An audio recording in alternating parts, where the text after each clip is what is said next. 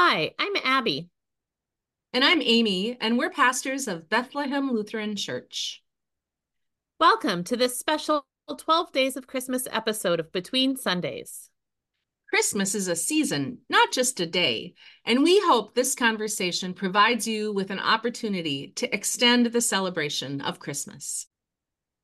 On the 10th day of Christmas, Merry Christmas, Amy. Merry Christmas, Abby. I was thinking about our conversation yesterday and that sharing God's love in the world is not something we need to wait for. It's not something we have to wait till we've brushed up our skills or learned something new or become different in some way. That loving one another starts now because God's love is already within us and flowing through us. And I wonder if you have any thoughts about the ways that you are already sharing God's love in the world. Yeah, that's a really it's an interesting question. I think I have often said to people that for me, my first love, and I use that word with some intention, my first love was music. And I think it's the first way that I learned how to share love with others was through music. When I was a really little kid, I could sing for hours. And even as like a little three year and four year old in church, I was singing in church choirs.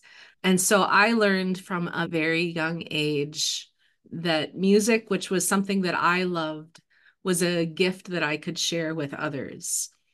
And I was lucky to receive a whole lot of encouragement from my family to share that gift, but also to have the opportunity to share that gift in church choirs, to be nurtured by church choir directors and church organists and other musicians who saw that I loved music saw that I loved to share music and just kept helping and nurturing and teaching me how to do that. That's one of it was my first love, but it taught me also how to share that love with others by sharing that gift of music. Mm-hmm. And so I grew I grew up steeped in music. I went to college and I studied voice.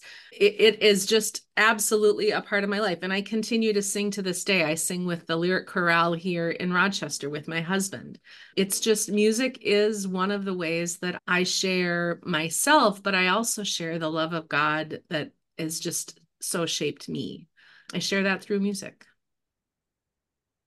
Thanks, Amy. I think you're reminding me that love is something that we do, but it's not something we have to particularly prepare for. It starts with who we are and what we already have. And it starts with sharing that with the world. So thank you. Yeah. Friends that are listening, we'd love to hear what are the ways that you love? It may not be music, it may be something else, but if there are particular ways that you find yourselves sharing love, spreading love, being love for the world, will you take some a moment and just tell us? You can leave a comment in our um, feed. You can reach out to us directly, but let us know what are the ways that you share love in this world. We'd love to hear. Absolutely. Merry Christmas, Amy. Merry Christmas.